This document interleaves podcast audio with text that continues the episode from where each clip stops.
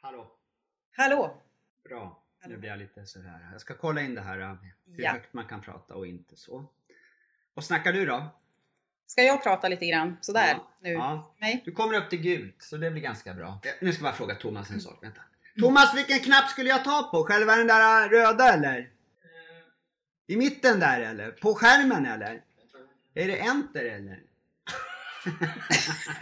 Det börjar ju in bra. redan så du behöver inte Gör göra. Ja, men, Jaha. så du behöver inte göra någonting. Nähä, okej. Ja, vi har blivit avlyssnade här Maria. Okej.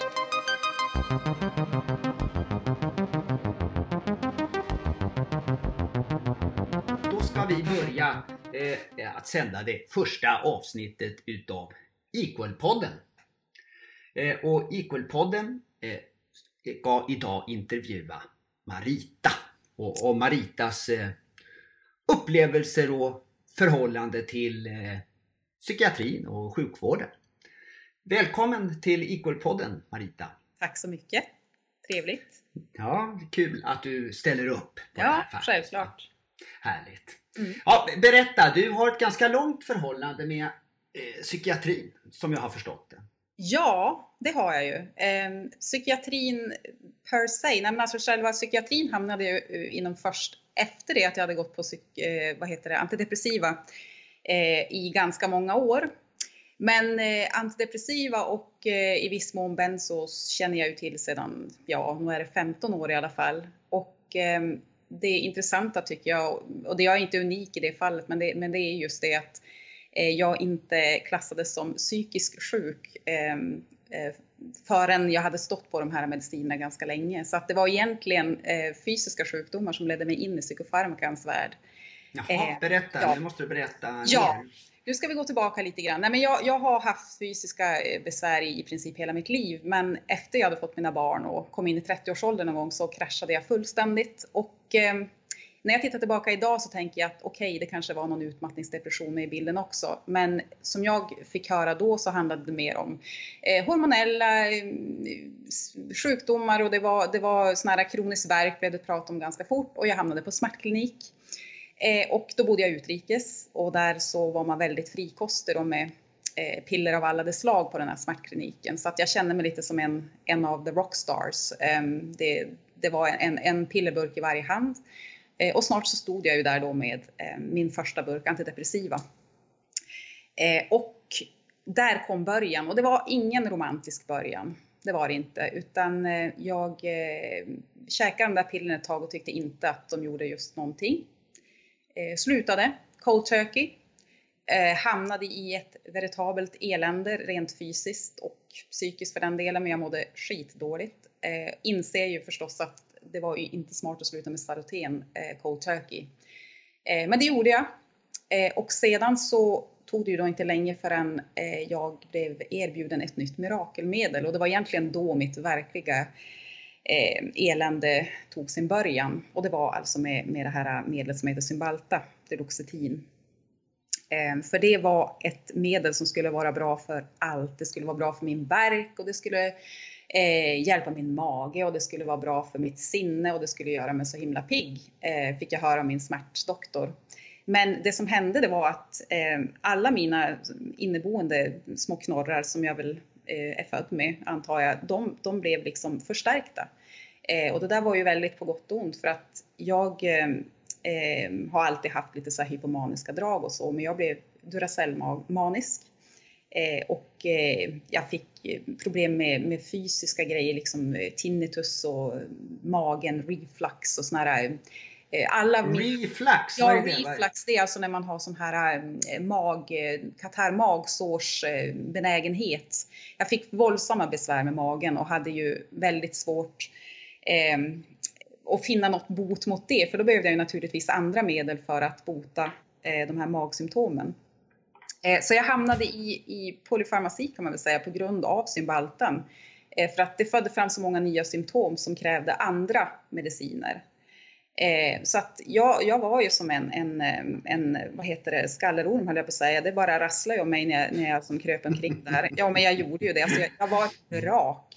Och det värsta var ju alltså att jag hade ju då gått från att i grunden vara, eh, alltså bli behandlad för fysisk sjukdom och helt plötsligt så står jag där och är behandlad eh, även då för psykisk sjukdom. För jag, jag blev ju alltså suicid till slut. Eh, och ehm, där någonstans började jag ana misstankar om att eh, Zymbaltan kanske inte var så himla bra för mig.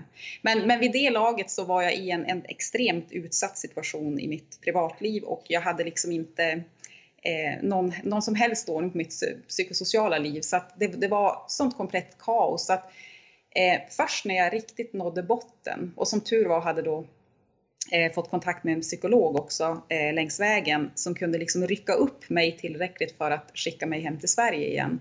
Och där kom väl vändningen och jag förstod att jag måste titta vad som eh, stod på med, med eh, alla mediciner och framförallt vad de gjorde med mig. Eh, men där började ju ett nytt bekymmer för att jag fick väl kanske inte ehm, den hjälp som jag skulle ha behövt när jag kom hem heller utan eh, jag var väldigt ehm, ska man säga att jag, jag, var väldigt hänvisad till mig själv och vad jag själv kunde göra. Och det tror jag är väldigt typiskt eh, av vad jag förstår av de, alltså många, många patienter som jag har träffat eh, själv, eh, att eh, man får verkligen försöka att, ehm, eh, alltså att det är egenansvaret det kommer an på. Orkar man inte liksom ta ansvar för eh, hur man mår, då är man väldigt, väldigt, väldigt utsatt. Så att den som står ensam eh, och kanske dessutom då befinner sig verkligen på botten där jag själv har varit, eh, sitter ju väldigt risigt till i dagens samhälle och därför föddes väl mitt engagemang i den här frågan fram också nu när jag eh, Eh, är eh, fort, fortfarande lika fysiskt instabil som jag någonsin har, eller kanske värre än vad jag någonsin har varit, men, men rent mentalt så är jag i alla fall i en tryggare eh, miljö. Ehm, och det var det som krävdes för mig också, att, att liksom helt byta bild, att kliva ut ur en väldigt destruktiv bild in i en eh, tryggare social bild eh, där jag inte är ensam och där jag liksom har haft eh, hjälp från nära och kära som har hjälpt mig att förstå vad eh, medicinerna har gjort med mig, att det inte bara har varit eh, av godo. Mediciner har räddat mitt liv, det ska jag säga. Jag är inte, jag är inte den som säger att medicin alltid är fel, men eh, medicin kan vara både bra för människan och väldigt dålig för människan. Och det var i alla fall under den här utsättningen av Symbaltan som jag riktigt, riktigt ehm, blev skör och hamnade på psykiatrin här i Sverige. Då. Eh, och det var 2014. Ehm, så att det, det är på något sätt, jag känner att jag kanske har haft mer tur än många andra i det att jag har blivit eh, jag har blivit väl bemött. Jag har inte alltid fått den sorts uppmärksamhet som jag har behövt, men jag har, jag har, ja, jag har fått rätt, rätt hjälp i rätt tid. Jag har, jag har fått um, hjälp att behålla livet och det, det tycker jag är bra. Naturligtvis, där jag sitter idag. Men, men det, det finns mycket att önska kan jag känna. Både... Vad, är det, vad, vad är det för något du, du, du hade önskat annorlunda? För att det, ja. du, ger, du ger ändå liksom en ganska ljus bild eh, till skillnad från många andra utav bemötande och sånt utav den svenska sjukvården ja. och så. Men ändå så hade det kunnat vara eh, mycket annat känner du? Mm, det gör jag, för att även om min bild är ljus så känner jag att det som skiljer mig, för jag har ju tagit del av väldigt många andra människor, både i media och rent alltså privat, eh, lite bakom kulisserna sådär och, och hört så många Eh, berättelser där jag tänker att om herregud, det kan verkligen se riktigt svart och illa ut. Jag menar vi tittar på tv-program och får se hur det ser ut i samhället och vi, vi läser artiklar och det är ju liksom ingen hemlighet längre att folk far illa och där har inte jag eh, hamnat. Jag har varit välsignad på det sättet och jag tror att det har haft att göra med att eh, runt om mig, särskilt här hemma, har jag haft människor som verkligen har kanske mött upp där vården har brustit.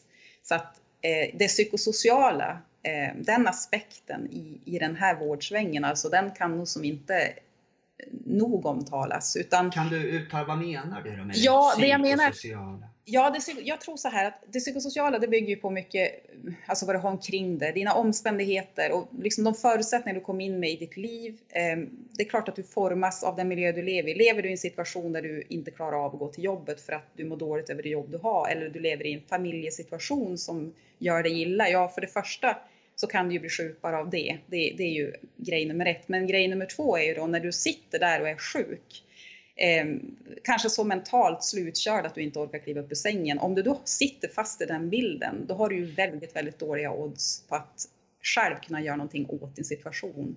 Och då är det ju vården då som ska hjälpa till. Och när jag skulle sätta ut Cymbaltan så kan jag säga att det var nog det största problemet eh, som jag mötte, att läkarna vill som inte kännas vid patientens historia, utan det är nästan som att man, man kan känna sig väldigt misstrodd som patient.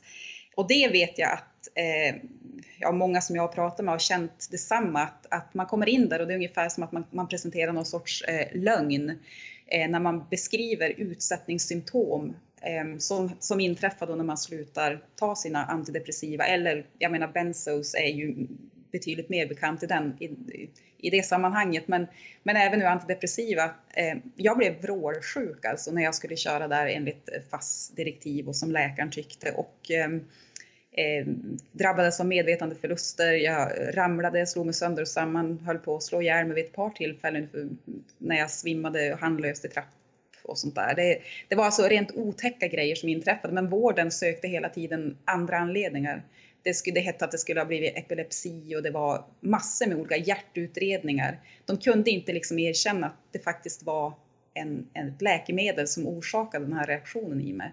Eh, och det vet jag att jag inte är ensam om att ha upplevt. Och, och där kände jag att dels var det det här att inte bli trodd eh, när jag beskrev mina symptom. Eh, och samtidigt så kände jag när jag då bad om hjälp att, att försöka att sluta på ett tryggare sätt, för det, det fungerade inte som, som FASS eh, beskrev, så fanns det ingen hjälp, utan det var helt eh, upp till mig själv att, att försöka liksom lösa den, den grejen. Och det är väl så det här med stödgrupper på internet har så, som dykt upp. Eh, just för att eh, patienter får inte den hjälp som behövs för att kunna, eh, antingen det kan ju handla om att knäcka ett beroende av tabletter eller, eller att bara bryta ett bruk av läkemedel. Eh, och det är ju då eh, många med mig som har känt att, att eh, läkemedel har gjort mer skada än nytta och av den anledningen har, har liksom tagit det här beslutet att nej, jag måste sluta. Men hur gör man då när hjälpen inte finns där? Eh, jag hade ju som sagt både den här eh, hjälpen hemma eh, omkring mig, jag hade det tryggt ehm, omkring mig som, och hade hjälp att hitta den hjälp jag behövde. Eh, och det fann jag ju i en, i en sån här stödgrupp i, i första läget. Ehm, men sen som sagt så när jag, när jag blev omhändertagen av psykiatrin eh, här i Sverige så ehm, kan jag väl känna att det var väl inte lyckat kanske att skriva ut eh, bensopreparat eh, till en människa som kom in i suicid. Eh, det, det kan jag ju känna att där fanns det ju sådana här regelrätta övertramp som i, i, i backspegeln så tittar jag och tänker att hur tänkte den läkaren?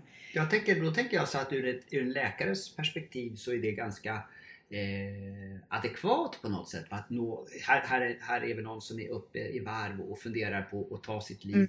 Vill, vill, har, har svår ångest. Ja, men då lugnar vi ner eh, personen med bens. Men du ja. tycker det är helt fel? Alltså, ja, alltså, det, det som tar emot det där också, det var ju det att den här läkaren visste ju väldigt mycket om mitt tidigare. Jag hade ju haft problem med, med både beroendesjukdom eh, i läkemedelssammanhang eh, och sen hade jag ju då en, den här ja, ska vi kalla det missbruksgen eller beroendepotential. Jag hade ju suttit fast i beroenden av flera olika slag eh, och hade doserat ganska vilt med eh, olika preparat tidigare och det var ju den här läkaren medveten om. Och nu förstår jag det här att man ska få ner en patient i varv och så. Men när man vet att det finns suicida tankar och skicka hem någon liksom med, med de här preparaten, det kände jag att hade jag varit i otrygga händer och inte haft eh, människor omkring mig som hade liksom sett till mig och mitt tillstånd eh, på hemmaplan så vet jag inte vad som hade hänt. För jag hade så uttalade planer om att, eh, att göra slut på, på mitt liv eh, vid, vid den tidpunkten att ehm, eh, ja, jag vet inte vad som, men nu, nu, jag gjorde inget och jag hade som sagt människor som såg till mig och nästa läkare jag träffade eh, var ju då av en helt annan kaliber och ehm, tyckte att ja, min, mitt, mitt fall skulle skötas på ett helt annat sätt. Eh, så att då plockades ju alla de här så att säga farliga medlen ifrån mig och eh, jag blev hemskickad med snällare varianter och eh, terapi. Jag menar, jag har haft mycket samtalsterapi, eh, vilket inte alla är förunnade heller. Ehm, men jag, jag känner att psykiatrin, där jag bor i alla fall, har erbjudit väldigt överlag god vård. Det problemet, ett annat problem är förstås det att eh, antalet läkare är väldigt många i cirkulation så att det har aldrig varit någon konsekvens på den punkten. Eh, och naturligtvis eh, så känner jag att det här med väntetider, eh, det är någonting som inte vi är förskonade från här där jag bor heller. Utan det, det och det, om jag ska säga någonting rent eh, om, om dagsläget och, och psykiatrin och där jag befinner mig idag så är det just där att väntan på utredning. Eh, jag står fortfarande efter två år i kö för en utredning, eh, för jag är vuxen eh, och jag ehm, har en trygg situation. Så att, det kan vara ett handikapp också eh, att, ha, eh, att ha en trygg familje, vad ska vi säga, en familj, alltså en, en trygg familjesituation. Ehm, för att jag, jag, har blivit, jag har fått uppleva hur det känns att bli skickad till psykiatrin av en vårdgivare Medan psykiatrin backar och tycker att nej, men jag är inte riktigt så kritiskt, eh, så i så dåligt skick så att jag är välkommen. Och det, det är nog en upplevelse du, du delar med väldigt många ja, i det här landet. Ja, och det, det, mm. det är också ett, en anledning till att jag känner att nej, men här måste man försöka göra något. Kan man ha något att tillföra i mm. debatten mm. så måste man liksom ta sitt ansvar. Mm. Eh. Du har varit inne på det flera gånger här om Alltså vilken hjälp och stöd du har fått utav eh, eh, olika stödgrupper ja. på nätet. Och då tänker jag så att eh, innan vi eh, går och börjar prata om det mm. så, så ska vi själva introducera en programpunkt som vi eh, tror kan vara till stöd och hjälp för många patienter. Och den kommer här.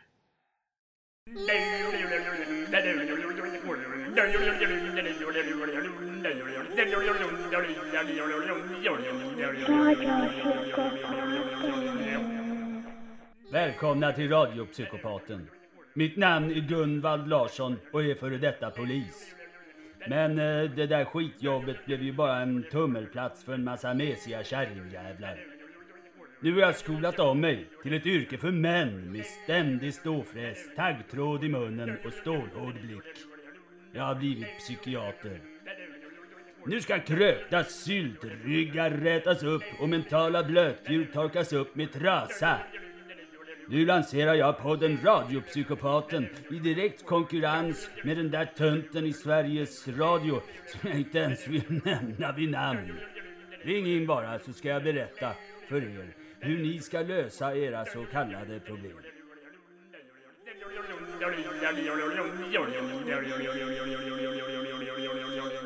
Jaha.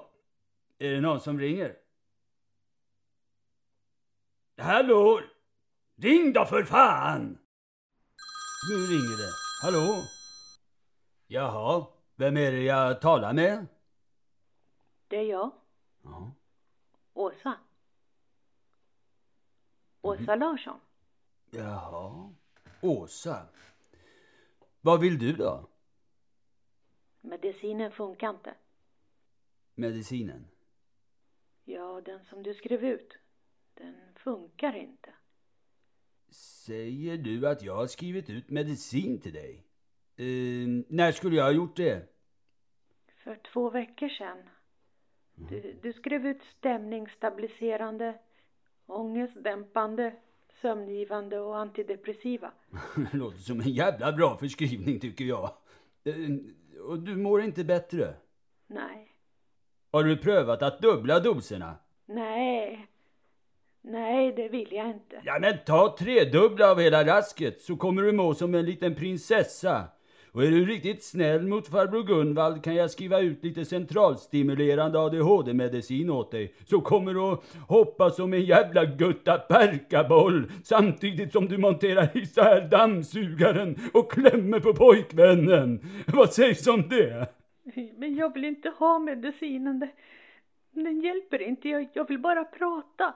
Vad fan vill du prata om? Om hur jag mår såklart. Och det vill du prata med mig om? Ja, du är ju min psykiater. Vi psykiatrer är utbildade för att skriva ut mediciner. Inte för något jävla snicksnackande och mående och annat tjafs. Det är samma sak med att vara polis. Vi snackar inte med buset. Vi skjuter dem i huvudet bara. Nej, men, men jag... Det är inga män, för helvete! Du har väl någon liten kompis som du kan sitta och snejsnacka med? Om det är det du är ute efter? Det behöver du inte ta upp min tid med. Nu tar du dina mediciner och du vågar inte ringa till mig igen förrän du mår bra och kommer med positiva besked.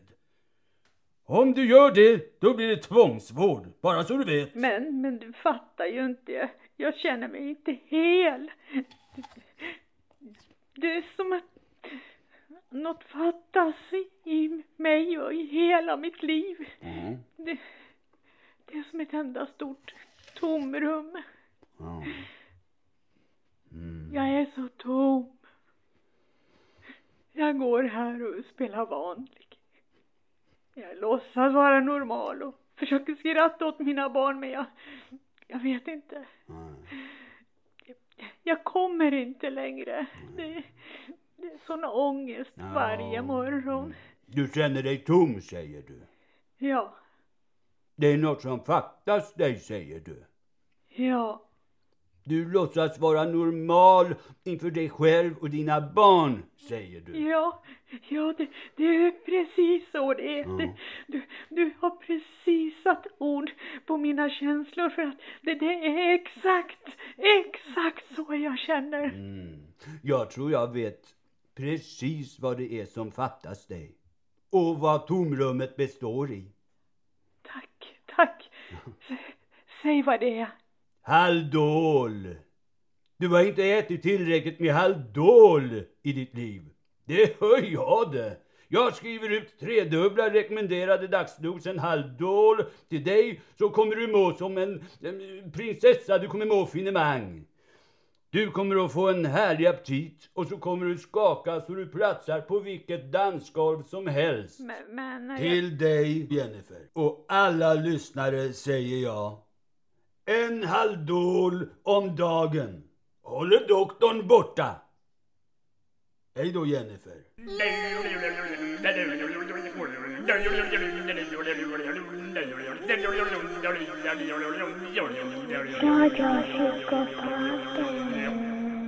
Ja, då har vi lyssnat på det första avsnittet utav eh, Radiopsykopaten. Eh, vi var inne och pratade om eh, den hjälp och det stöd du har fått ifrån andra eh, patienter på, på nätet, på, på Facebook. Du är väl själv ganska aktiv i ett antal Facebookgrupper. Mm, jo, det stämmer bra. Det, det stämmer. Um, ja, det, det har varit mig både till hjälp, alltså rent personligen, och sen har det varit ganska intressant bara för att liksom följa debatten. För att eh, det är väldigt många människor från olika grupper i samhället och olika erfarenheter och bakgrunder som möts eh, och delar med sig. Ehm, så att det har varit både mm, rent intressant och till hjälp. Men det är ju som med allt annat i, i den här eh, frågan att det finns ju både för och nackdelar med de här stödgrupperna. Ehm, för min del var det en extremt stor hjälp till att börja med när jag då skulle sätta ut eh, Deluxetinet, Cymbaltan. Ehm, och då var det naturligtvis eh, Google jag vände mig till eh, till att börja med för att var vänder man sig annars och eh, hamnade i en amerikansk stödgrupp till att börja med på Facebook. Ehm, och där hängde jag ganska frekvent, ganska så länge. Det var nog säkert något år där. Ehm, för det tog mig alltså tre och ett halvt år att sätta ut de här tabletterna. Herregud. Eller kapslarna är det till och med. Ja, det, det var inte klokt. Och det ska jag säga som en liten passus där att jag har lärt mig att misstro mig själv. För eftersom man misstros, känner, eller jag har i alla fall upplevt, jag ska inte säga att alla gör det, men jag har upplevt att jag kanske inte alltid har blivit trodd av mina vårdgivare. Eh, framförallt kan jag ha känt det på vårdcentraler och där det kanske inte har varit några specialister inblandade utan att det har varit mer det här att man går så starkt på vad som står i FASS och det är sanningen så vad patienten säger spelar ingen roll.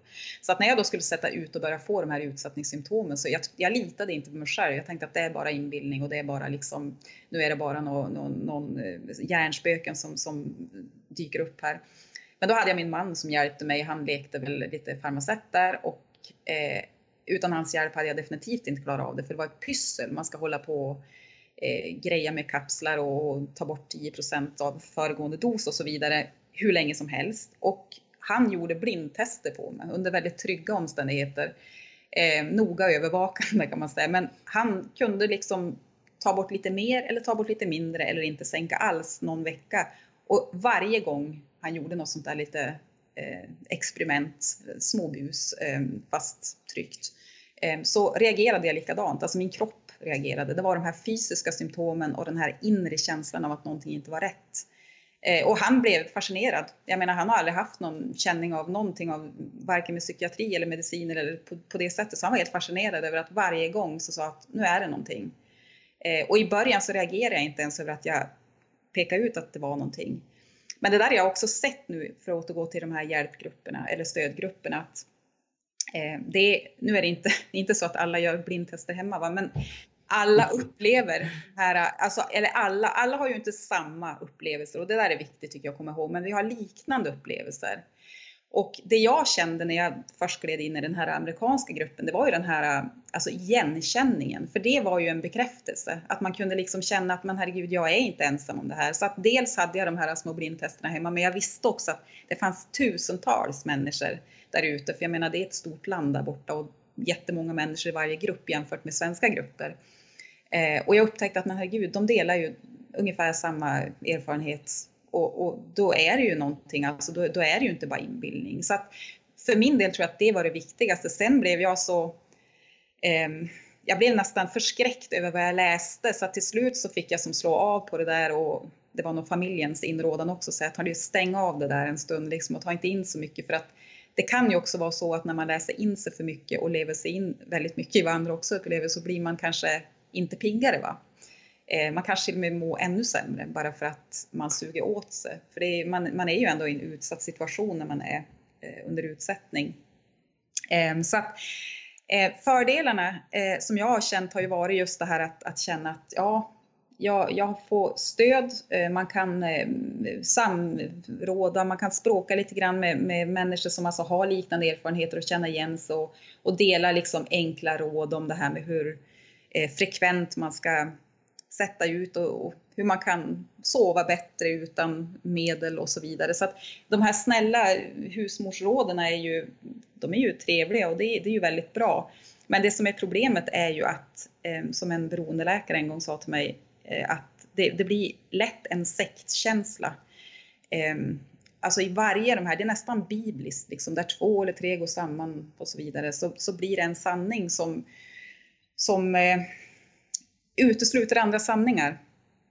Och det tror jag är vanligt i alla debatter att, att eh, människor som går samman i en grupp eh, känner igen sig så väl så att till slut så har man den här sanningen ungefär som jag, för jag levde ju i en ilsken bubbla väldigt länge i det här att Symbalta var, ja det var ju satans gift till världen ungefär och jag, jag kunde inte se något annat argument. Jag kunde liksom inte ta till mig att det fanns människor där ute som tyckte att det här var en fantastiskt bra eh, antidepressiv medicin som hade gjort under för den och den människan. Jag kunde inte liksom känna det för fem år sedan. Idag kan jag ju förstå att okej, okay, vi, vi delar inte samma sanningar allihopa. Vi, vi, ehm, det finns kanske fragment eh, också i en grupp eh, som då bildar en, en sanning. Men jag tror att det är viktigt att komma ihåg att i de här stödgrupperna att, att eh, behoven är så otroligt individuella och att sanningarna faktiskt är väldigt många. För det är, jag har upptäckt ibland eh, tendenser till att, att eh, alltså ledare i vissa grupper kanske blir väldigt, väldigt starka i sina eh, sanningar så till den grad att den måste liksom följas för att man ska vara en värdig medlem och så får det ju inte vara kan jag känna och sånt där reagerar jag på. Så att angående stödgrupper känner jag helt klart att det finns både för och nackdelar. Eh, men som sagt, den här, eh, att, att stödet behövs, det är väldigt uppenbart och det har jag lärt mig genom att, att eh, ta del av, av det som försiggår i, en rad olika stödgrupper.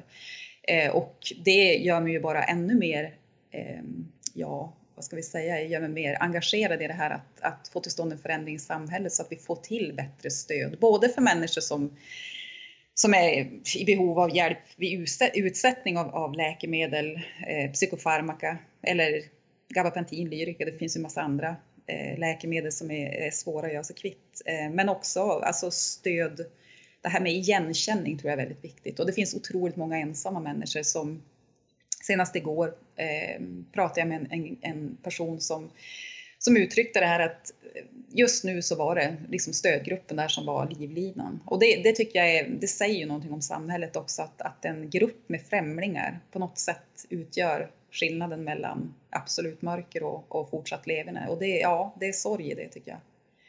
Ehm, men som sagt, det behövs. Men, men frågan är hur, ehm, hur hjälpsamt det är med stödgrupper där ehm, det blir, det blir liksom sanningar som utesluter andra sanningar som, som, som styr hela gruppen.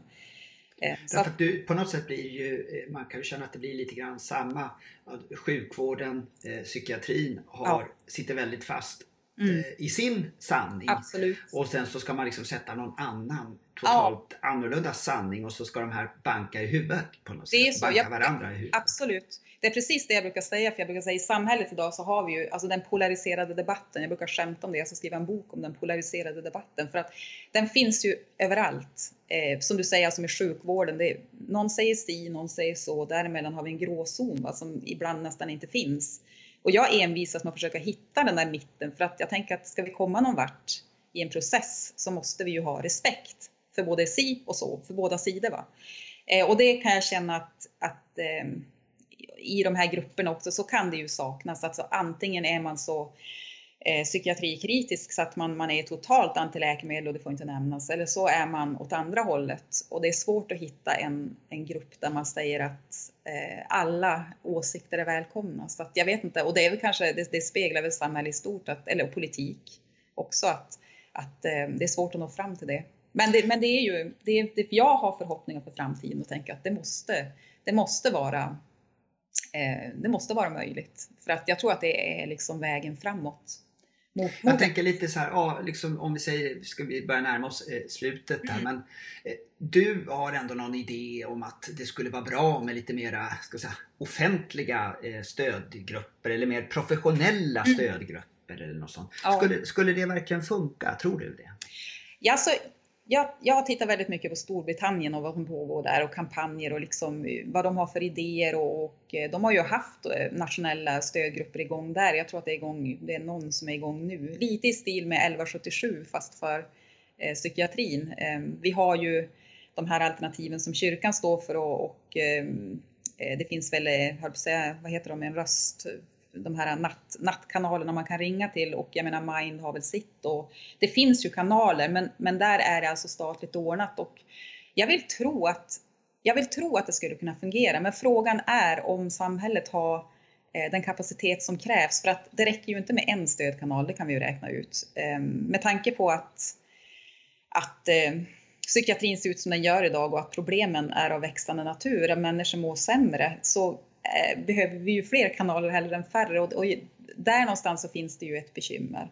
Men jag vill, jag vill i alla fall se att det görs försök, att liksom att man får ut, eh, ja på något vis utforma en, eh, ett försök, en kampanj, en mall, någonting som gör att, att eh, utsatta människor får en större chans att återhämta sig för att där saknas det medel. Eh, det enda medlet som ju erbjuds kan man tycka om man kilar till vårdcentralen, det är ju och gå till apoteket och hämta piller. Och det, det känns som att det kanske både behövs det här stödet som, det stöd som skulle kunna ersätta piller, alternativen och när man kanske har hamnat i något bruk som man vill ut ur, att man kan få hjälp där också. Så jag, jag vill tro att det finns en möjlighet. Jag tror att om vi synliggör eh, bristerna mer, det görs ju ganska tydligt i media idag, men jag tror att det kan göras ännu tydligare, så, så tror jag att eh, framförallt kanske att man kan få politi politiken liksom att vakna lite grann. Eh, både partier och enskilda politiker, att man kan på något vis väcka uppmärksamhet på en annan nivå. Eh, mm. För det att, att samlas i stödgrupper och beklaga sig, det, det leder ju knappast till förändring eh, på ett nationellt plan. Det tror jag mm. inte, utan det, det krävs kampanj och eh, synliggörande. Det, det tror jag. Det får bli slutordet. Mm i det här avsnittet. Stort tack för din eh, medverkan och att vi fick eh, störa där, dig där uppe i det mörka Norrland. Det mörka Norrland, ja. ja. Tack ska du ha. Tack. Tack så mycket. Hej. Hej.